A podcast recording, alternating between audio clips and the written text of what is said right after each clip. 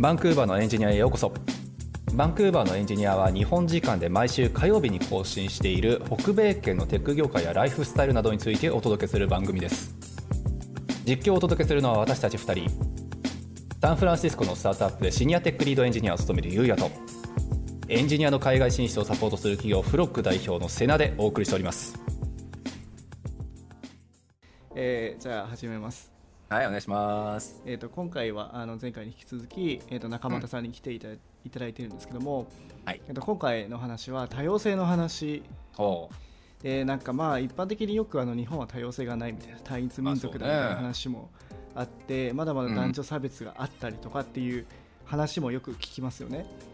確かにね、まあそんそういうことをちょっと話したいなと思ってるんですけども、うん。まあ、あくまでも僕らの主観主観とかそうそうそうまあまあ経験でね。うん、聞いた話とかでもしかしたらその偏見とかなんかもしかしたら聞いてる方で不快な思いとかさせてしまうかもしれないので、はい。まあ、そうそれはちょっと本当に注意して話したいと思うんですけどもしそうなってしまったら本当に申し訳ないですという、いやもうもう,、はい。もうしゃあないしゃあないですはいしゃあない、あのーはいです。そうそうそういう回です、はい。なので頑張って心して聞こう。はい そういう方はもうそっとあの再生あの停止ボタンをブラウザバック。していただければ。はいありがたいです。はい、じゃあちょっと多様性周りのねちょっとセンシティブな話になるかもしれませんが、よろしくお願いします。はい、じゃあはい村さん。高松先生。はいよろしくお願いしよろしくお願いします。はい。よろしくお願いします。はい。まあっていうふうに言うたけども、まあ、やっぱりね、俺ら自分たちで経験したことしか当然喋れないわけで、ね、まあ、純粋にこういう感じだったよねって話をわきあいあいとできれば、それが一番かなっていうふうには思うんですけど、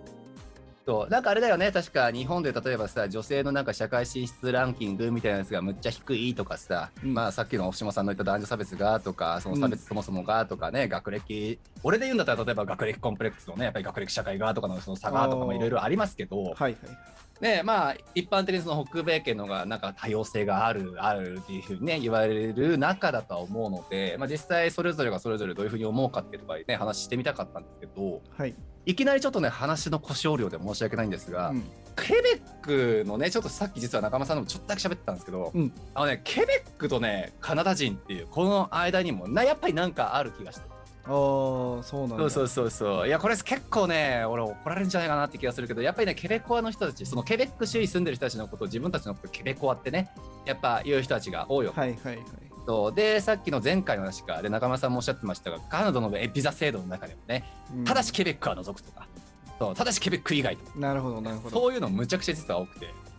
そう。でなおかつケベック側の人たちもいやカナダ人と一緒に住んだみたいなね。それをそもそも独立しようとしてたやっぱ背景もあるよううなん。地域ではあるので、そうそう。なかなかその多様性っていう部分もね言葉選ぶとなんか意味が違って聞こえてくるよねっていうのはすごく難しいところではあるんですがそういう背景がある中での部分なんですけど中村先生にちょっと聞きたかったのが実際ねその日本人としてやっぱりそれだけやっぱりケベック州という歴史も長いし自分たちのれ文化すごい大事にしてるし、ね、他の方だとやっぱり一緒に住んだみたいなやっぱりそういう風潮も見え隠れする州に日本人として住んでみてっていう部分でやっぱりちょっと住みやすいな住みにくいなっていう部分っていろいろあるのかなっていう気はするんですけどなんか今までありました？こういうなんか自分が日本人として住んでてっていうので多様性ねえなっていうかねこうちょっと差別されてんなみたいなのって。それで言うと、あの今僕が住んでる地域は、で、日本人を見たことはなくて、あのね見ることはまずないです。で、多分うん日本人としてはかなり、民族としてはかなりレアだなってすごい自覚してて、うんうん。ただ別に不平等に扱われてるとか、まあ、もちろんたまに嫌なあの態度を取ったりする人も、あうん。のさっき話したようにいるんですけれども、はい。それが多数かと言われると本当に本当に一部の人たちはその態度を取ったりする。でもそれは僕が日本人だだからなのかフランス語が喋れないからなのかっていうのはもちろん判断できないんですよね。うんなるほどね。うん、でもそれ以外だとあの、まあ、僕あの前の回では言わなかったですけど僕はい同性愛者なんですけども、はい。あのまあ、同性愛者としてこうなんだ存在に扱われたりとかその例えばデートしてる人と手つないでたりとか、まあ、うん。もちろんあるんですけど、あの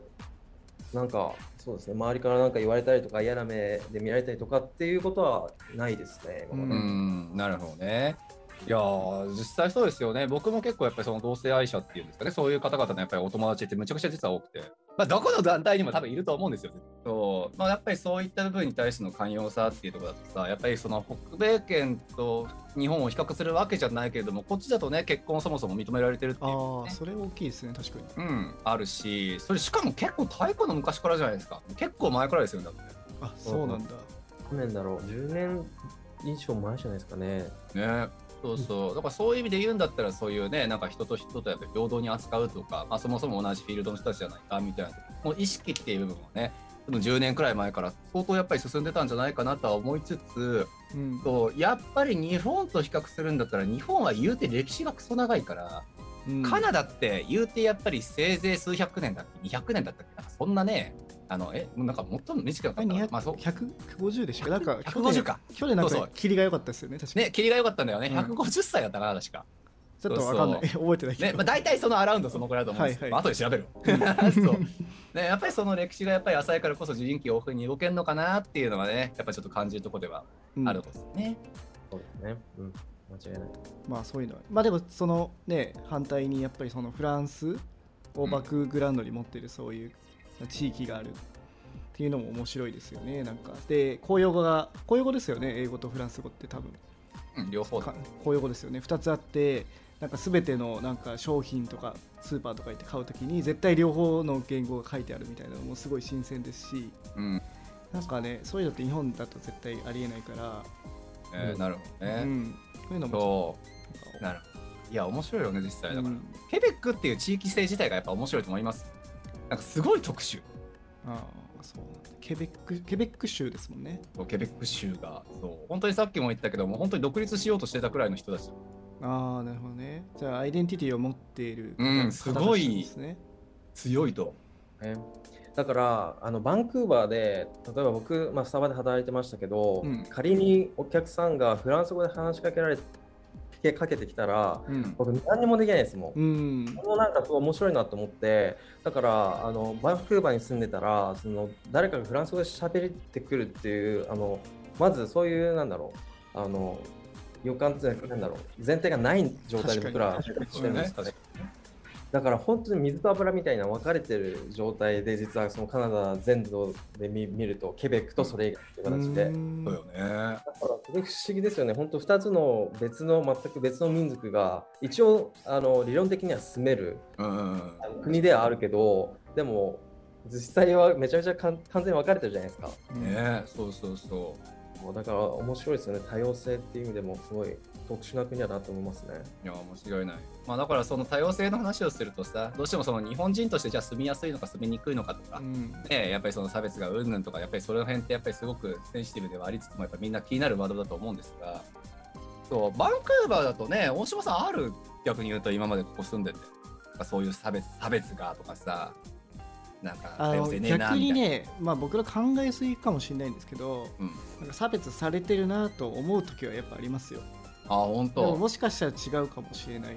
し僕が失礼な行動をとってるかもしれないんですけど、うん、やっぱりそのなんか、まあまあ、僕は、まあ、カナダ人を一概に白人と言ったらダメなんですけども、まあ、白人の方イコールカナダ人だと僕はなんか思ってるんですけど、はいはい、まあ、そういう方になんか存在な態度とかされるとあちょっと差別されたなみたいなのを感じちゃうけど本当にそれがなんか差別なのかは分かんない。いやまあまあ難しいとこだよね、うん、そうそう、うん、さっき中村さんともちょっとまあ喋ってた時にさ、うん、何でしたっけあのフレンチがねなんか喋れないからっていうふうにお店の人に言ったらええー、みたいな感じでね対応されたみたいな、そうそう、まあ、それもさ、まあ、気持ち全然わからないかって言われると全然わからないわけではないじゃないですか、うん、で日本に例えば俺がずっと住んでて日本こそがみたいな例えば考えててね日本世界一住みやすいわみたいな感じで例えばもしも思ってたとして、うん、そう。で日本来たくせに日本語喋れないやつなんか来んなみたいな感じでもしも考えたとしてもまあまあそういうやつもいるんだろうなと思うし。あまあ確かにね。それはそうですね。そう。そうだからそれがじゃあ差別だったのかって言われるといや差別してるつもりはないしって言ったらなるだろううん、なんか難しいな。難しいこればっかりは。でもだからあれだよね、うん、でもだから思ったのはやっぱ外国人でこう他の国に住んでる以上、多分ずっとそういうなんか嫌な思いって小さい嫌な思いはずっとしてくんだなっていうのは思ってて、まあそうね、まあ、そういう覚悟がない人は住めないなと思いました、それはもうね、うん、めちゃくちゃ思う。僕らはもう完全に例えばカナダだったらカナダ人になることできないじゃないですかもう。そうね間違いない。不可能じゃないですかもう途中から来てるから、だからそういう思いは、まあ、見た目も違うしね、うん、そういう思いはずっとするのかなと思ってて。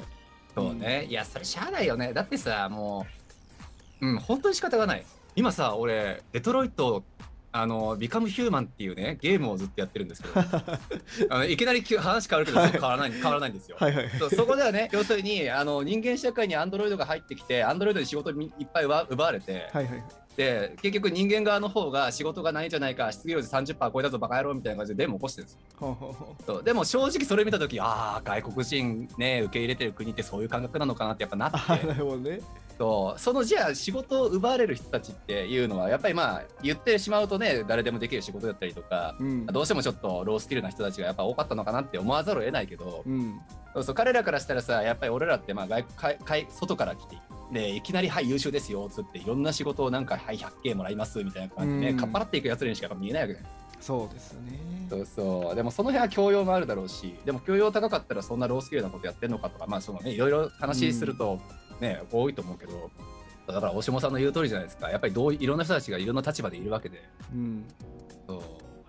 なんかワンチャン日本でもあるしね。いや全然ある。てか今なんか日本だと中国のお金持ちが山を買ったりとか はいはい、まあ、物件で買ったりとかっていうのをやっぱり日本人は快く思ってないですよね。うん、だからそうだよ。そういうのもある。はい、いやだからねそうこの辺の話すると俺今やっぱり普段からいろいろやっぱ考えちゃうから、うん、言いたいこと実はむちゃくちゃいっぱいあるんだけど。いやすごい聞きたいですねそれ。そういやでもさあの俺一個だけ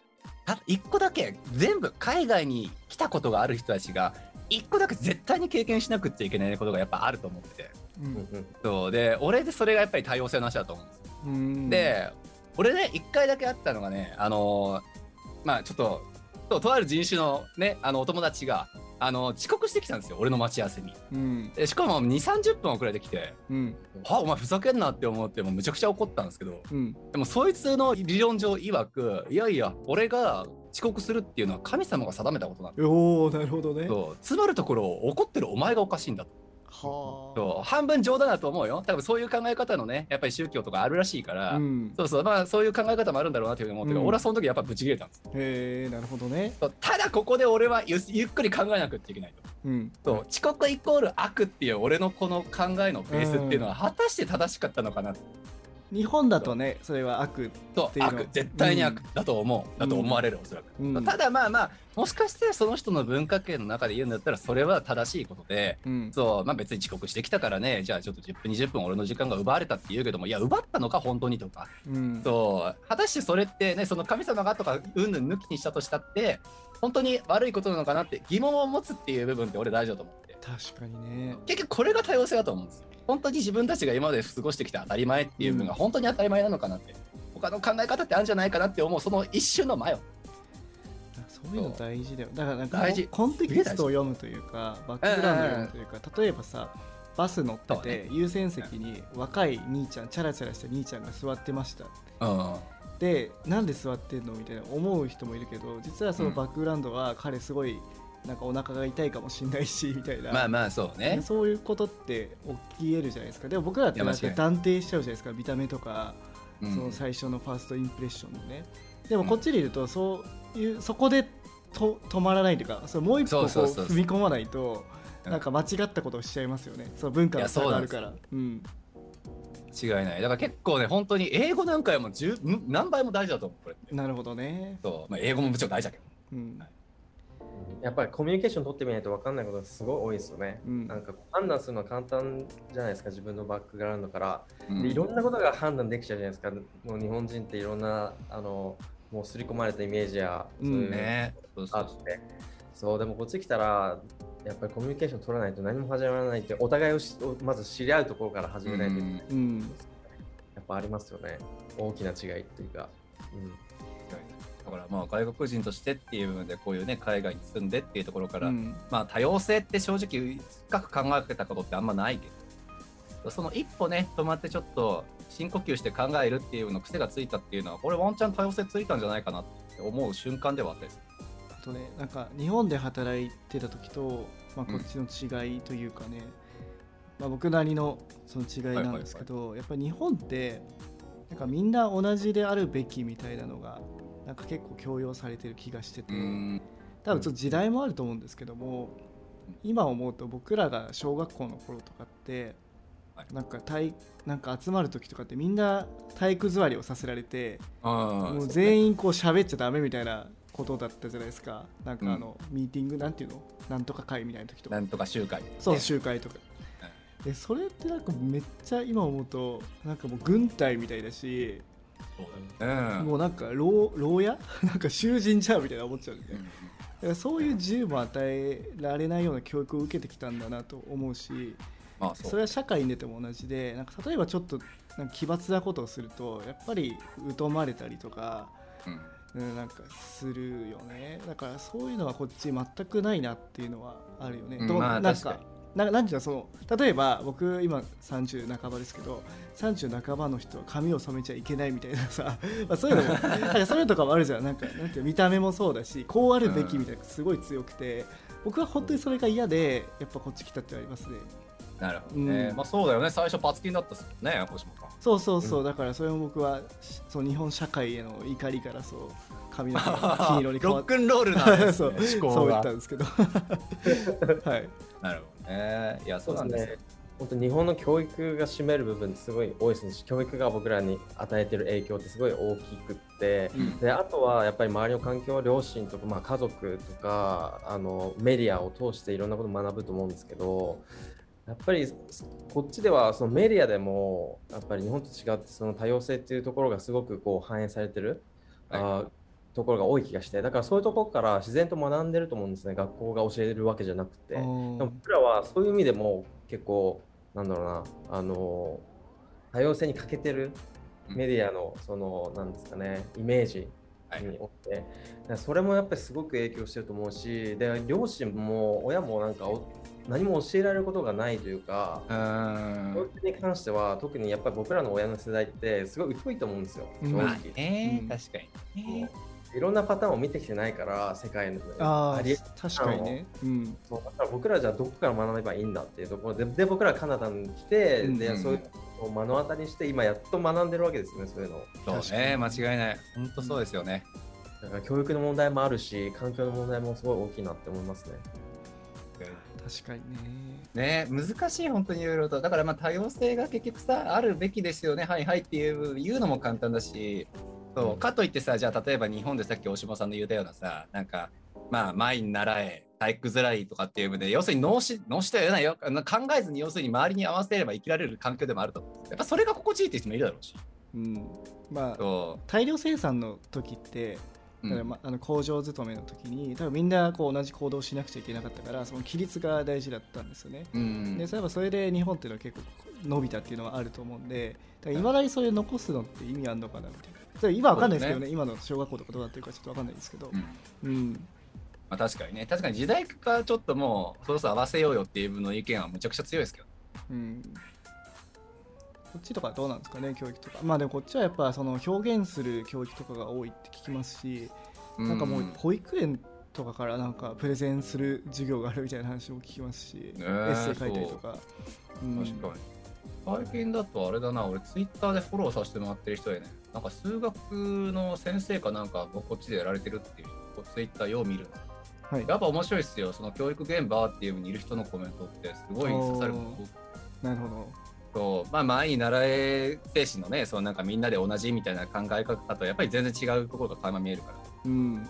そう教育ね、すごいだからこっちって、あの、なんだろうな。ね、なんか日本に見習ってほしいところもありつつ、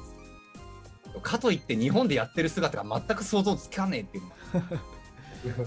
いや本当そうですね。さっきそのメディアにもちょっと触れましたけど、うん、メディアも教育っていう教育の一端を担ってるんですけど、うん、やっぱりその大きなあのメディアの一つのパートとしてその漫画とかアニメとかって絶対僕らがこう撮っていくそのパスで誰もが経験いろんな経験あると思うんですけど、うん、なんか僕の個人の経験からするとなんか当たり前のように例えばアニメだとこうセクシャライズって分かります？女性の描写がすごいなんだろう性的だったりとか、うん。それが当たり前だったりするじゃないですか。うん。で最近はようやくそれがなんかあの問題になってたりしてで、うん今月もあの月曜日のたわわっていうあの漫画があるんですけど、はいはい。それがそのあの日経新聞にあの、全面広告でそのなんだ女お女キャラクターをうん。出したんですね。へうん。ーで結構そのセクシャライズされたイメージだったんですけどその胸が大きかったりとか、それに対してあの国連女性機関っていう機関があるんですけど、うんがその日経新聞に対して抗議を出したっていう事件がまさにあったんですよ。ーはい。だからまあなんかでも僕そういう違和感って、うん。本当に僕ら気づけない。日本人だったら気づけないだろうなってすごい思うんですよ。そのうん。ストレ,、ストレート男性としての視点で、うん。あの語られる描かれるものが当たり前すぎてて、ううんん。アニメでもゲームでもそうだと思うんですけど、うんだから本当に女性ってそういうのってどう感じてるんだろうっていうか麻痺しちゃってないのかなああなるほどね。本当にそれも教育としてのあの一面があると思って、それが当たり前とかその多様性に欠けるところとか、うん。じゃあ例えばポケモンの主人公がバイセクシャルだったらとかそういうの考えたことないのかなとかって思ったりしますね。あなるほどね。これ難しい話だな本当にね。確かに。なんかその女性らしくあるべきみたいな広告になっちゃうってこと？そういうのを使うと。女性はこうあるべきだみたいになっちゃうってこと？なんですかね。その性的な表現が、うん。ストレート男性からしたらあ可愛いな。なんか当たり前でこうなんだなんですかね、うん。あのまあスルーするよね。まあよよくあるよねくらいで多分まあ思っちゃうよねってことですよね。そう。でもそうじゃないなんかストレートダンスじゃない人から見たらえーなんでこんなのあ朝一に起きて見なきゃいけないの？みたいなこと思ってないじゃないですか。なるほどね。まあそうよね。逆にあのゲイの僕からするとつまんなって思っちゃいますよね。やっぱりまあ僕が面白いと思う視点じゃないわけじゃないですかそれって、うんうんそりゃそうですよね。そうなるほどね。まあだからそうだよな。結局その多様性多様性って言いながらもその男性向けの結局方向に落ち着いてんじゃねえか、アホっていう話そうそうそう。なんかさこれ D2 広告絡みだとさ D2C 業界で最近の流行りでみんなはもしかしたら見たことあるかもしれないんだけど、うん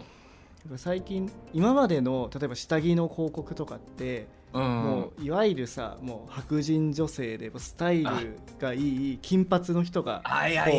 上がったと思うんだけど最近の流れってちょっとふくよかな方とか、黒人の方とかがその広告やってる。それこそ日本のさ渡辺直美さんとかも多分そういう広告とか出てると思うんだけど、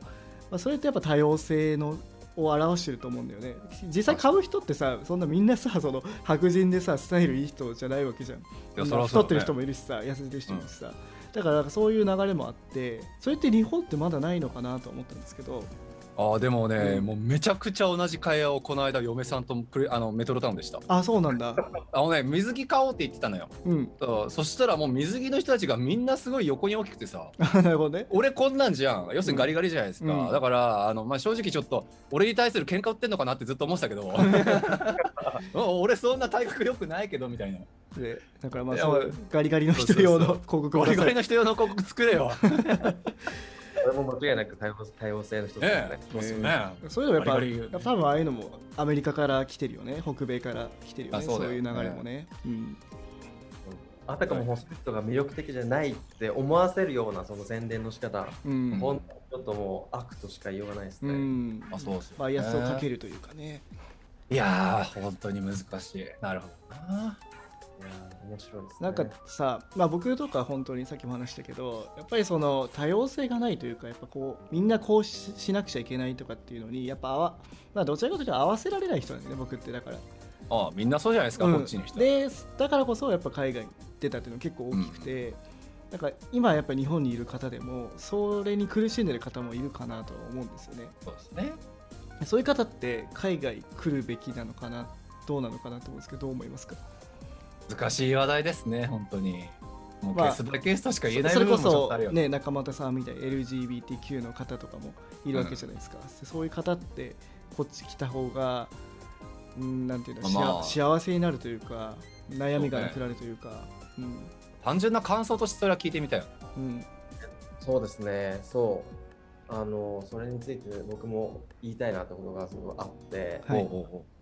やっぱり日本ではやっぱそういう同性愛に対するシェーム、その LGBT セクシャルマイノリティに対するシェームがこう横行してると思うんですよ。例えば、うん、その最近もなんかツイッターで見たんですけど、そのえっと男性同士であの、はい。あの家を借りようとしてるその知り合いが断られたその男同士やっぱり難しい。って断られたのが、えー、そうなんですか？ことが今でも当たり前に起きてるっていうのをやっぱり聞くとやっぱりどうしても例えばその講習の前でその手をつないだりするっていうことに対してこう戸惑いとか、うん、なんかまあ、シェームがこここの中で生じてしまってもおかしくないと思うんですよね。うん。だから、だって周りから、周りがそうやってそういうことないよってアプローチししてほしいし、しないといけないっていうのと同時に、けど僕らもそうやって、なんだろう、そう思ってしまう、その自分たちで壁を作ってるところがあると思うんですよね。例えば、そんなこと誰も気にしないのに、例えば、じゃあ外でちょっとオーバーですけど、キスをするってことになった時に、はい、別に、なんだろう、すればいいじゃんっていう、それ自分たちがしちゃいけないと思ってるだけじゃないのって僕は言いたいというか、なんかそこ、あの考えてほしいんですよね。手をつなぐこともそうなんだけど、うん、結構自分でブレーキをかけるところもあるんで、そやっぱり両者が歩み寄らないといけない。そうそうしないとこう一生やっぱり僕そのマイノリティの人たちがそういう肩身の狭い思いをして生きていかなきゃいけないことになると思うので、周りが変えてくれるじゃなくて自分たちもじゃあ自分なんだろうなんかなんだろうな決めつけてしまってるところはないかとか自分の中で作ってないかとかって、そういうふうにやっぱり考え直してみることもすごく大事だと思うんですねだからそういう意味では僕はなんだろうな。それをこっちで学んだというか、うん、あのやっぱり自分で壁作ってただけなんだって思う瞬間がすごいああるんですよね。えー、なるほどでカナダの人たちは結構ためらいもなくそういうスキンシップをその外でも取ってくる人も結構いて、うん、確かにね、何も思わないのかなって逆に思っちゃったりするし自分がいざやった時に、はい、やっぱり自分の中で一瞬でも自分のことを誇りに思ってるっていうふうになんだ言い聞かせちゃうんですよね。えー、なるほどね。いけないというか、そうじゃないと踏み切れないというか、そういうのもやっぱり思うと自分日本人らしいなってすごい思うんですけどやっぱそういう環境の中で育って自分で作り上げた壁、うん、超えるのってやっぱり難しいです。なるほどそれは海外に来たとしても別にか自分自身を変えないと難しいってことなんですね。そうなんですよだから結局海外に行って何かが変わってくれるわけじゃなくてもちろん社会は歩み寄ってくれるけど、うん、でもそれと自分が実際に行動を起こすことは全くなんですかね別というかその敷居は高いままじゃないかなって僕は正直思います。うん、ああなるほどね。それでもなんかまあいいきなりこうなんか担当直入に話しちゃってあれかもしれないけど慣れの可能性っていうのってあります？ああありますね。あるですかね。まあちょっとまあこれ全く同じ話は全然ないですけどうちもあの嫁さんむちゃくちゃシャイでですか。うん。そう。で要するに手でそ外に出て手つなぐのすら日本だと嫌だっつってて。えー、そうなんだ。そうそうそう。で腕組むのなんてもう言語道断。でなんかそんなイメージでずっといたから、でもこっちに来てもあの人も何年だろう？4年かな、うん、5年かな？まあもうそのくらい経ってさすがに最近はちゃんと手つないでくれるし腕も組んでくれるしみたいな部分で、うん、まあ慣れたのか何なのかっていうのもあるけれども、まあ、ね、まあ人前人目っていう部分が気になるっていうのはそれねやっぱあるわけじゃないですかでもちろんまあその男女の交際っていう意味で日本だとねマジョリティの方に行くあマジョリティか、うん、その方に依属するかもしれないけどそれでも本人嫌だっつってて、うん、人目が気になってっていううん、でまあこっちだとやっぱりそういうねもう本当になんかもうその辺のその辺に行ったらなんかみんな注意してるしその辺に行ったらみんななんか膝の上に乗ってるし その辺に行ったら確かに、ね、まあそれ以上言うと怒られるか、まあ、そうそう。そんなことしてるしみたいな、うん、そう。だからそれでちょっと慣れたのかなこの子はっていうふうに思ったんですけど。なるほどね。いやもちろん慣れもあると思いますね。うん。なるほどね、そうだからそれがもしかしたら海外に来るっていうことによって慣れのねあの敷居が少しでも上がる、まあ、下がるのであれば、うん、そうまあ、それもしかしたら来るべきっていうふうな判断になるのかなとも思ったし、うん、まあね気にしなくなななりそう。ちょっとそのね超える壁の高さは多分すごい高いと思うんですけど、うん、確かにね。うん。まあ、確かに人目気にならなくなりますよね。こっちにいると。みんなさだってさ正直服装とかもみんな全然おしゃれじゃなくてさみんな自分の着たい服着てるじゃないですか本当に、うん、でも日本ってなんかちょっとおしゃれにしなくちゃいけないみたいななんかみんなおしゃれだしみたいなそういう同調の圧みたいなのもあるけどだからそういうのってなんかやっぱみんながそうだからなんか人目が気気にならなくなりますよねこっちって。そうですね。そうですね。なんか。カナダカナダ人ダサいってよく日本で、ね、うん、でも僕はやっぱみんなそういう自分が好きな服着てるのいいんじゃないのと思うけどね。着やすい服とか、うん。うん。で人のこと考えてないし別に。人がどうとか。しかもさ人種も違うじゃないですか文化も。だからその国ではかっこいいかもしれないしさ、その服っていうのは、確かに。うん、そういうのも分かんないし。まあそうですよね。まあファッションの部分だとそうよね。ただ俺、この間ちょっとショックだったのがさ、あの、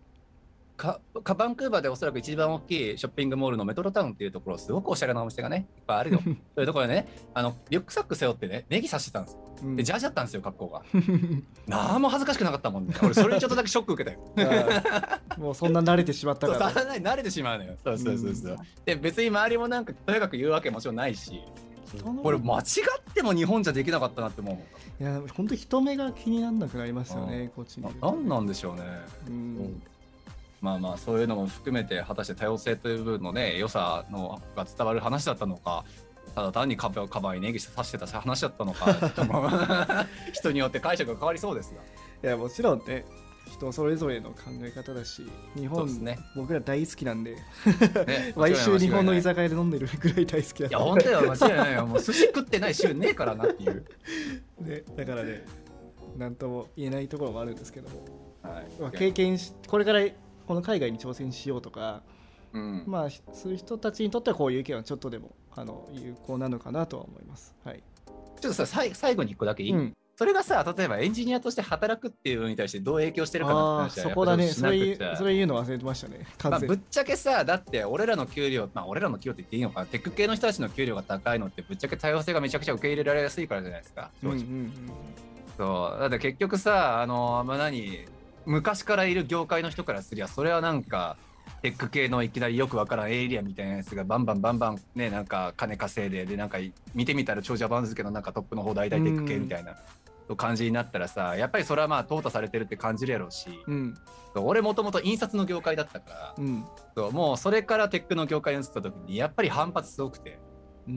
そう印刷業界がどんどんどんどん縮縮小されてしまう淘汰するつもりかお前らはみたいな。ああそういうことそうそう。かそういうことかそうですね。うん。確かに。結局でもまあ両者の言い分はわかるじゃないですか。だって印刷の業界からすればどんどんそれが紙がデジタルにすり替わっていって、俺らの生活どうなんのみたいな。うんね、話にもなるしそうそう。かといってまあ、ね、テックのやっぱりそういう分野というかねやっぱり業界がどんどん入ってくることによって人々の生活はどんどん豊かになってってみたいな。うん。そうそう。これだけ世界も変わったしね、まあ、果たしてそれがよしよしとするのか多様性を受け入れたっていうふうな形でか綺麗にまとまるのかっていう。わ超難しいね。難しいでしょ？いろんな切り口がありますよね。例えばガガブテックとかシビックテックとかの切り口から言うと、やっぱり日本っていうのはまだまだあのうんレガシーでいまあ、未だにハンコもやめられないような感じがありますよね。ね。うん、ね、そうそう、渡さんもね、シビックテックの方がやって、今、元いらっしゃった方が言ってましたもんね。そうね。そうあとは例えばフィンテックの切り口から言うと、うんやっぱ日本ってまだまだあの生の現金を持ってる方多いですよね。そうですようね。んでもそれってさ、結局、今までのその業界の人たちを守ってるんだ、俺たちはっていうと聞こえいいじゃないですか。うん、確かにね。そう、すげえ聞こえいいんですよ。だってこっちもバンクーバーもあったじゃないですか。ウーバーイーツとかウーバーなかなか来なかったですよね、最初。あはいタクシー業界あれはね、タクシー業界とかそういうもともとある業界の人たちをどんどん守ってたからっていう、すごい綺麗な言い分するとそりゃそうだし。うんでも正直さ結局その自分たちのさなんか利益を守っててさそうね。うん中の一番の上の人たちがさうん守っててこの多様性を受け入れないでうんまあ彼らは自分たちの利益があるまま知りたいわけでしょ？でそうですね。ももちろん守ってることもあると思うけど。間違い間違いない。うんなんかそれだからまあ既得す、うん。なんていうんだ既得損益っていうの？既得利益っていうのそういうそうねもともとある利益を手放したくないからっていうちょっと俺日本語出てこない。そうね。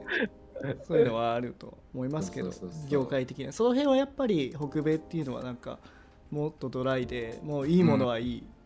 でバンバン投資するみたいな風潮ありますよね。そうですよね。だからその証拠としてやっぱ俺らってどんどん給料高くもなってるしね鉄系の業界どんどん給料上がってるしうん。受け入れる人たちのねそもそも器がなかったらそんなもん上がるわけないわけじゃないですか。うん。ねだからそういう意味だとまあ俺らのエンジニアとかさそのテックの分野にいる人たちっていうののやっぱりこの生活が豊かになってる背景としては多様性のやっぱ影響があるのかなとは思うし。うん。難しいですね。ね、そうだから本当になんかね、受け入れることによってやっぱり損被る人たちもやっぱりいるだろうしホームレホームレホームレスとかねそういった人たちもやっぱりどんどんどんどん増えていってるのも事実ではあって、それはそうですね。まあそれは一つの社会問題にはなってますよね。こっちだと、ね、そうそう、まあ、だからといってだまあ俺らはやっぱり業界にいる人間やからそれをやめろとはもちろん言わないし。やめてほしくはないしそのまま進んでほしいっていうのはあるし。まあねだからまあ僕らがその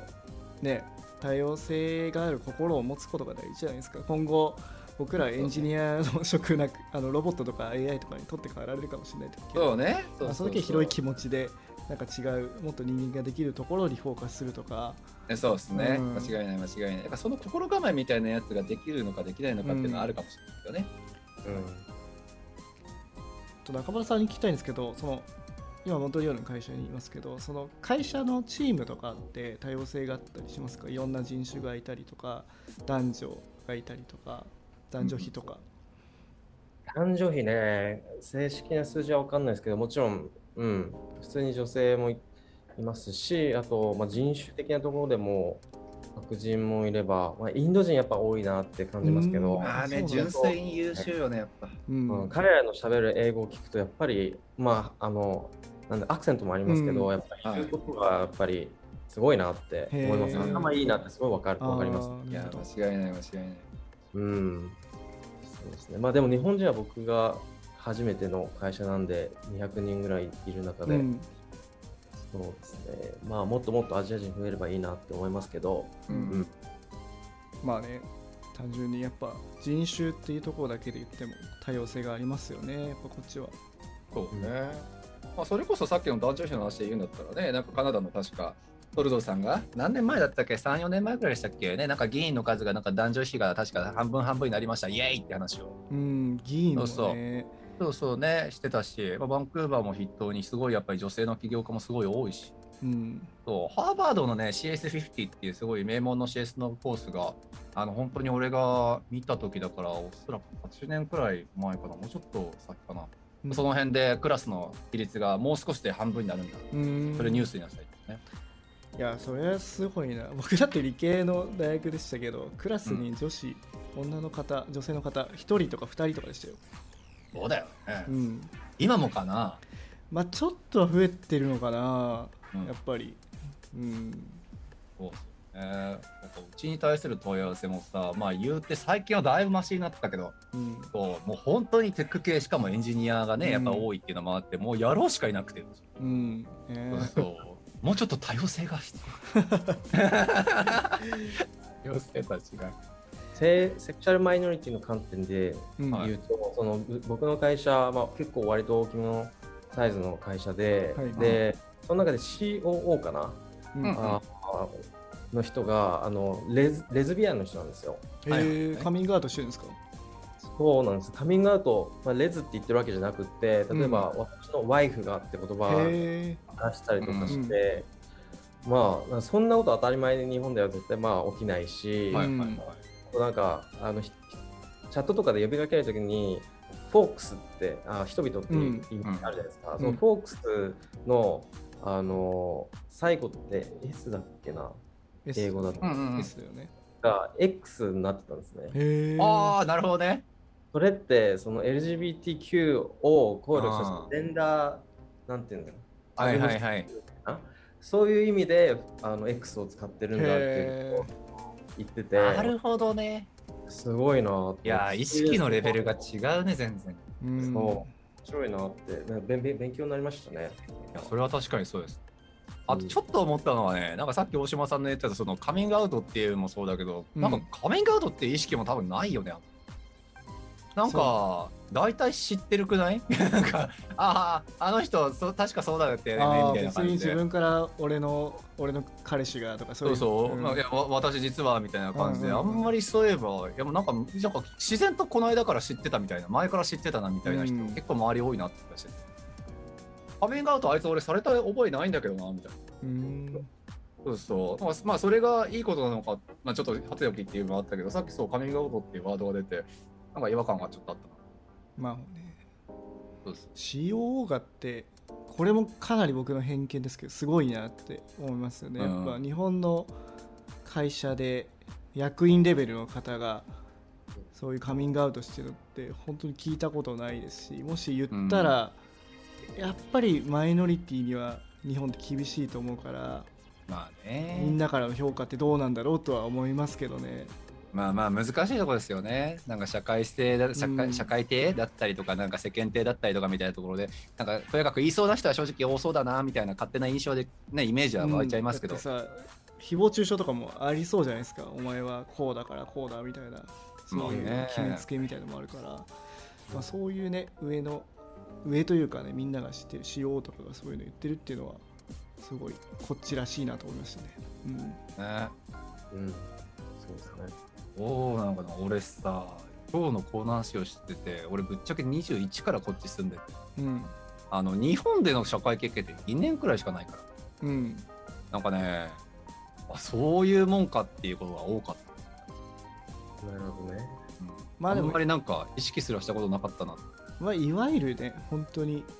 日本人の偏見の塊ですよ僕ら。まあそうだよ、なんか僕らが思う会社ってこうあるべき、男ってまあまあまあそうだよね。うんそういうことは確かに、ね、こっちだと通用しないですよね本当に、うん、一個だけね俺の昔の友達ゲイの友達だったやつなるほどケツに手入れてきたやつは本当にぶん殴ろうかなと思ったけどそれだけですね。それは何のエピソードですか？それはどこの国でもやっちゃダメなんですよ。そうですね。間違いない。あいつマジぶん殴ろうと思うそうそれ痴漢と一緒。だ面白かったですよ。リンクトインでもそうですし、僕の会社が使ってるその HR 系のあのソフトウェアでも、あのその何ですなんですか、そのアドレスってなんて言うんでしたっけ？あの一人称？一人称か、うん。うんうんをあの設定できたりするんですよね。あだから she、her とか。そうそうそうそう、 he とか、うんうん。はいはい。それもなんか、まず、どうなんでしょうね、今日本ってそういうの。ああ、どうなんでしょうね。え、あれ、あれでもどういう意味なんですか？中村さんはどっちにするんですか？僕はもう完全に非、非無必にしてますね。なんか自分がどういうふうにこうアドレスされたいかっていうことだと思うんで、ゼイとかって、あの、なんだ、自分は男性でもあるし、女性でもあるみたいなっていう意味と、なるほどね。特に見られたいかっていうことなんですよ。その自分の生物学的な性別とは関係なく、はい、自分で決められるべきだよねっていう、決める権利をっていうことですね。へえそういうこと。あそうか同性愛の方でもどっちの性別で呼ばれたいかっていうのがあるってことですね。そうです。あ、うん、そっかそっか。それはそうだよね、うん、確かにね、えー、それこそあのオードリー・ターンはいはいはい、台湾の、うん、あのああの方もすごいですよね。やっぱ台湾って住んでるなと思うんですけど、うん、あの方もカミングアウトしてますもんね。そうっすね。うん。ででみんな踊りターンのこと彼女ってやっぱりちゃんと呼んでますし、うん、うん、そうですよね。まあでもそれもやっぱりね台湾台湾じゃなくてあの、えー、台湾か、うん、ねっていうやっぱりこうまあ比較的新しい国だったからやっぱりねあのあれだけちょっとまあ、カミングアウトっていう言い方が正しいのが正直ちょっとやっぱいまだに引っかかるけど。まあでもそうそう。だからバックグラウンドもありますよね。あれだけ天才だったらもう。まあまあそうそう。なんかそういうのもあるだろうし、うん、だとはいってもやっぱりそれを受け入れるかじゃあ日本で同じレベルの天才がいたとして受け入れられるっているかって言われても9割9分9割絶対ないと思う。しそれは。そうだよね。だからしかもああいう人が出てくることによって台湾のねそういうなんか同性,、ね、同性愛に対してのなんか印象も変わりますよね。いや間違いない間違いない、うんただね、やっぱりそれがじゃあ他の歴史の長い国でも同様に起こり得たかって言われると、まあやっぱり歴史が長いっていうところがどうしてもネックになるのかなっていうのはちょっと思いは正直しますけどね。はい。そうですね。あとちょっと思ったのが、その言語の性質もあるのかなと思って、その日本、名字で呼ぶじゃないですか。うん、うん、確かに。でも英語って絶対非とか、その、なんていうんですか、単詞単数みたいな、そういうのを使わなきゃいけないじゃないですか。その時に、やっぱなんていうか、その間違われる、間違う可能性が出てくるというか、そう、だから、その、ヒヒムって、ヒって言われたい女性の方、はいはい、いるんですけど、うん、間違えそうになっちゃったりするんですよね。なんか、悲しいって言っちゃ,、言っちゃいそうになっちゃう時あって、うん、あだなって思っちゃったりするんですけど、日本は、日本語だとその危険性がすごい少ないなと思って。ああなるほど。意識する機会がそんな少ないっていうことが。少ないってことですね。だから浸浸透しない可能性がありますね。なるほど代名詞そうだよね。かなんか日本でさ彼はとか彼女とかとか言ったやつなんかちょっと上からっぽく聞こえちゃうよねなんかね。まあまあなんかあれだよね、うん、偉い人かなっていう、そうそうそう。なるほど、それがちょっと盲点になって面白いです。ね。はい。面白いな。あこんなところにしときますか。そうですね。はい。まあ、そうですね。今日のところはこの辺にしといてやろう。何さんが言うのいや、本当に面白かった。ありがとうございました。本当にいやいやこちらこそ面白かったですいろいろ貴重な意見をね聞けたのでね、間違いない。いや、リアルに本当にモントレールちょっと遊びに行かなくちゃなって、俺まだ行ったことないんですよ。あの空港経由する以外は。うんなるほどね。そうそう。なので、ちょっとリアルに大下さんをあの引き連れて、うんあの大下さんしか車運転できない。もうあの乗せていただかなくちゃいけないし、そうっすね 現地で。確かじに、ゃあ、夏の暖かい時期に、そうですそうですね。うん間違いない。出しに行きましょう。はい、はい、ぜひぜひよろしくお願いします。ね、じゃあちょっと長い時間ありがとうございましたありがとうございました。ありがとうございました。はいはい。